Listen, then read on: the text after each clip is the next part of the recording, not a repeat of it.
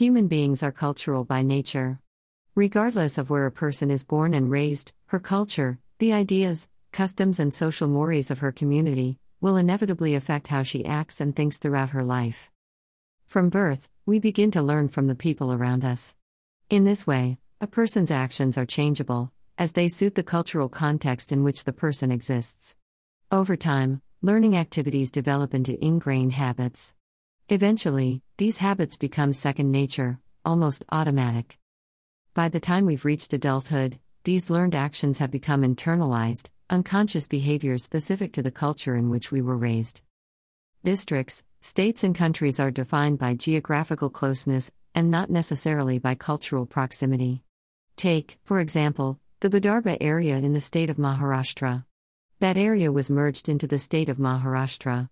So if we go to Nagpur in Vidarbha, we see many people speaking Hindi, or the Marathi is spoken differently. The effect of the Hindi language is not diminished much, the Marathi is spoken by translating Hindi sentences in mind. The food eaten has remained similar to that of Madhya Pradesh culture. Similarly, Aurangabad in Maharashtra has a far stronger connection with Hyderabad, about 900 km away. It was because while going from Pune to Aurangabad, a distance of 240 km, one had to travel to the Godavari River by road, about 40 km from Aurangabad. Then the river crossing was done in a boat. Then again, we had to catch the bus to reach Aurangabad. It also indicates that the culture stops on the banks of large rivers if there is no bridge. The bridge on the Godavari was built in 1965. In short, different cultures have different ways of communicating. Some communicate explicitly while others communicate implicitly. Cultures that communicate explicitly include those in Germany, Switzerland, the countries of Scandinavia, and, although to a lesser extent, the United States. In the context of these cultures, plans are typically set clearly and plainly, using words. The downside of such communication is that a message must contain all the necessary information so there can be correct communication. It can slow things down, as messages are long and complex. Other cultures, however, rely more on implicit communication. It means that a lot of communicated information is embedded in context and the body language of the people involved. In Asian cultures, for example, people look for verbal symbols or physical gestures as part of a conversation, and the group quickly understands such gestures. Using implicit communication means less attention can be paid to spoken words, which speeds up communication considerably. There are pros and cons, of course, to both styles. Direct communication is slower, requiring more spoken information and longer messages. But the upside is that meanings can be changed quickly. It is because change is constant in our lives. Think of it like a computer program. Once a program becomes outdated, it can be updated by rewriting some code. Implicit communication, in contrast, is faster at the moment but much slower to change overall. Physical gestures, in particular, rely on historical tradition for meaning. Gestures can't take on new meanings quickly, but spoken language can.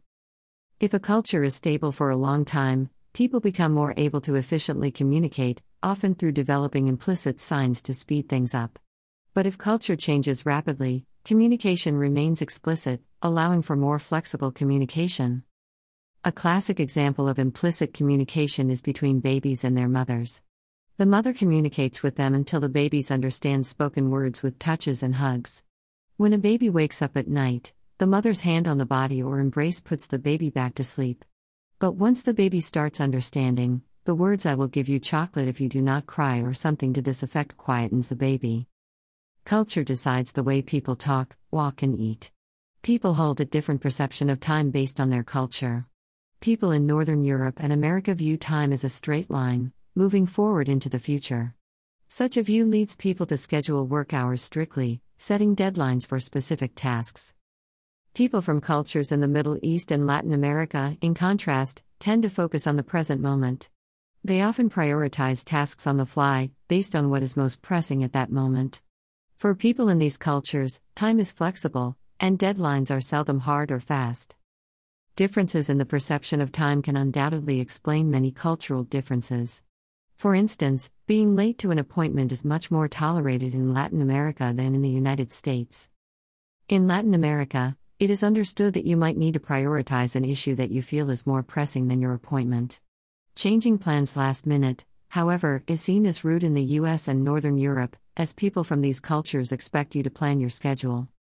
Because we view the world through our unique cultural glasses, we expect other people to act and think the way we do.